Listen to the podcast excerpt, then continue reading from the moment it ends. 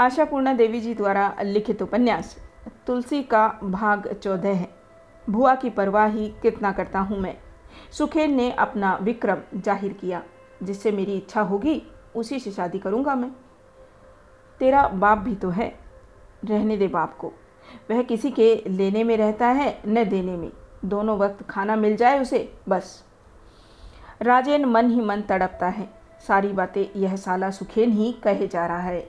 खैर कोई बात नहीं, दो दिन का वक्त तो दिया है, इस बीच अपनी बात वह भी कहेगा। सुखेन जो चाहे जितनी बहादुरी जताए, उसकी बुआ रार मचाएगी। उस मामले में मुझे आराम ही आराम है। और जगू, वह मन ही मन हिसाब लगाने लगता है, तीनों में किसकी नौकरी सबसे अच्छी है, किसकी तनख्वाह सबसे ज़्यादा है, और सोचता है कि और लोगों की तरह वह बातों में होशियार नहीं है तो क्या, लेकिन जहाँ तक नौकरी और आमदनी की बात है, उसी की नौकरी सबसे बढ़िया है, उसी की आमदनी सबसे ज़्यादा है। और फिर तुलसी की अपनी आमदनी भी तो काफ़ी अच्छी है, बड़े आराम से गृहस्थी की गाड़ी चल निकलेगी, सोचता है जग्गू। यह बातें वह तुलसी से बाद में करेगा। बीड़ी सुलगा कर तुलसी ने एक लंबा कस खींचा, फिर बोली, तो यही बात रही, सोचना तीन लोमड़ियों के मशवरे का क्या फैसला निकलता है, देखा जाए। तुलसी चली जाती है और वे अपने विषय में कुछ नहीं कहते, तुलसी के प्रस्ताव पर कोई बात नहीं करते, बल्कि यह कहते हैं, यह साला डॉक्टर कौन है, कौन सा हरामी है यह। नन्नी की दुकान में लोहे की सीख से लालटेन लटक रही थी, चौकी पर चटाई बिछी थी और नन्नी अकेले अकेले ताश फेंट रहा था। ताज्जुब है, दो दो दिन निकल गए हैं, आज तीसरा दिन है, नन्नी की दुकान सूनी पड़ी है, नन्नी की ताश की मजलिस बंद है। तीनों लड़कों में से एक भी इन तीनों दिनों में एक बार भी इधर नहीं आया है। क्या कारण है? मजबूरी यह है कि नन्नी दुकान से निकल नहीं पा रहा है, सुबह की भीड़ तो वह अकेले संभाल ही नहीं पा रहा है। कोई उपाय न देख अपने बित्ता भर के बेटे को ही बुला उसी से काम करा रहा है, ऐसे तो पहले कभी नहीं हुआ था। इधर दीदी ने भी कोरा जवाब दे दिया है। अच्छा, क्या तीनों एक ही साथ बीमार हो गए? ऐसा तो मुमकिन नहीं। नन्ही सोचता रहता है कि आखिरी बार जिस दिन वे आए थे उस दिन क्या क्या बातें हुई थी, कौन कौन सी घटना घटी थी। ताश की बाजी चल रही थी, तुलसी के आ जाने पर बाजी बीच में टूट गई थी, मगर ऐसा तो होता ही रहता है, मुझे तुलसी के आ धमकने से ऐसा तो हुआ ही करता है। वह तो जब भी आती है या तो किसी के हाथ के ताश छीन कर कहती है, ज़रा हट के बैठ, यह बाजी मुझे खेलने दे, और लगती है ताश खेलने, फिर चारों में से एक को बेकार बैठना पड़ता है। अगर किसी दिन उसका ताश खेलने का मन नहीं होता है तो सिगरेट बीड़ी फूंक, धुआं उड़ा, गपशप कर खेल का सत्यानाश कर देती है। उस दिन भी तो ऐसा ही किया था, इसके अलावा और कोई हरकत तो उसने ही की नहीं, और नन्नी ने तो किसी से भी कुछ कहा नहीं था। नन्नी चिंतित होता है, यह बातूनी लड़की तो जैसे मायाविनी जादूगरनी है, तीनों छोकरे उसकी मोह में बंधे हैं, न किसी ने शादी ब्याह किया न घर बसाया, अगर वे शादी कर लेते तो बीबी आकर यह माया मोह के जादू का सफाया कर देती। अब नन्नी उन पर जोर डालेगा, वे नन्नी को बड़े भाई की तरह मानते हैं, तो नन्नी का भी कुछ तो फर्ज है। ताश फेंट कर नन्नी पेशेंस खेलना शुरू करता है, उसके सामने एक परछाई पड़ी, परछाई के पीछे से आवाज़ आई, क्यों जी नन्नी भैया, आज तुम्हारी यह दशा कैसे हो गई, इतनी जल्दी राजपाट कैसे समेट लिया? नन्नी ने कहा, आ बैठ, राजपाट तो आज तीन दिनों से सिमटा हुआ है। सच? क्यों क्यों? यह तो तुझसे ही पूछने की सोच रहा था मैं। मैं कैसे बताऊं?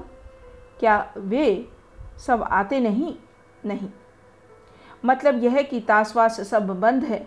हूँ नहीं और हूँ। तुम्हें आज हो क्या गया है? होता क्या, तबीयत लग नहीं रही, चुपचाप बैठा हूँ, उनके साथ इस बीच मुलाकात हुई है तेरी। तुलसी का दिल कांप उठता है, एकदम झूठ कैसे बोल दे, कैसे कहे कि वह की मुलाकात रोज ही हुई है, हो रही है, सुबह शाम। मैंने चाहा था कि तीनों में से किसी एक से शादी कर ज़रा चैन से बैठूं, और सच तो यह है कि मेरा मन भी पक्का ही था। मेरा ख्याल था कि सिर्फ सुखेन ही राजी होगा, वही तो सब दिन से मेरा ख्याल बना फिरता है रखवाला। उसके हर भाव से यही लगता है कि मेरे ऊपर उसका न जाने कब का अधिकार है। पर अब देख रही हूँ कि तीनों के तीनों मेरे लिए। नन्नी ने टोका, क्या सोचने लगी? मैंने पूछा, वे मिले थे कि नहीं? सुनकर तू इतनी चिंतित क्यों हो गई? कि उनमें से कोई बीमार तो नहीं? बीमार हो दुश्मन, सोच रही हूँ कि पिछली बार कब मिले थे वे। तेरी बात के ढंग से लग रहा है कि तू कुछ छिपा रही है। चौकी के एक कोने में बैठे तुलसी ने ताश की गड्डी उठा ली। ताश की गड्डी फेंटती हुई वह बोली, तुम्हारी आंखों से कुछ छिपाए नहीं छिपता नन्नी भैया, तो फिर सारा हाल बता ही दूँ, एक सिगरेट सुलगा लूँ? चिढ़कर नन्नी ने कहा। क्यों? दो मिनट वह धुआं न निकलेगी तो कौन सी मौत आ जाएगी? ऐसी नीच गंदी आदत कहाँ से डाल ली है? नीच गंदी आदत, हंस पड़ी तुलसी। नन्नी भैया, तुम तो पता नहीं क्या क्या कहते हो। अच्छे भले घर की औरतें नहीं पीती सिगरेट, कहती हैं यही तो मॉडर्न फैशन है। हमारे बड़े सर्जन की साली आई थी अस्पताल देखने, सुना कि किसी बड़े अफसर की बीवी है। अस्पताल का एक राउंड लगाते लगाते उन्होंने पूरी एक पैकेट फूंक डाली। तारीफ के काबिल काम किया। अफसर की बीवी को जो शोभा देता है वह हमारे जैसे दीन दुखियारी पर नहीं फबता रे तुलसी।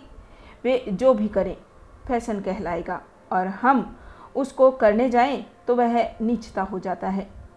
उफ, हद कर दी तुमने। छोटी छोटी बातों पर भी तुम ऐसे प्रवचन झाड़ने लगते हो कि कहना नहीं। कोई बात नहीं, तलब तो लगी है, उसे पूरी किए बिना ही कहती हूँ। कई परेशानियों के कारण मैंने फैसला किया है कि अब लावारिस नहीं रहूँगी। अब एक वारिस पकड़कर बेफिक्र होना है मुझे, मिल जाने पर चैन से सो सकूंगी। तीव्र स्वर से नन्नी ने कहा, इतनी भूमिका बांधने की क्या ज़रूरत थी? साफ साफ कहती क्यों नहीं कि शादी करने की इच्छा हुई है, मगर यह परेशानी कैसी? तुलसी ने एक बार नन्नी को देखा, फिर आंखें नीची कर फटी चटाई की एक टूटी सीख के टुकड़े टुकड़े करती हुई धीरे से बोली, यह सब तुमसे क्या बताऊं नन्नी भैया। भैया कहती हूँ, अपने से बहुत बड़ा मानती हूँ। इस दुनिया में जानवरों की तो कोई कमी नहीं, तुम तो जानते ही हो। हम्म, तो शादी क्या पक्की हो गई है? वर कहाँ है? वह सरकारी अस्पताल की दाई की वहाँ पकड़ने को तैयार तो है ना?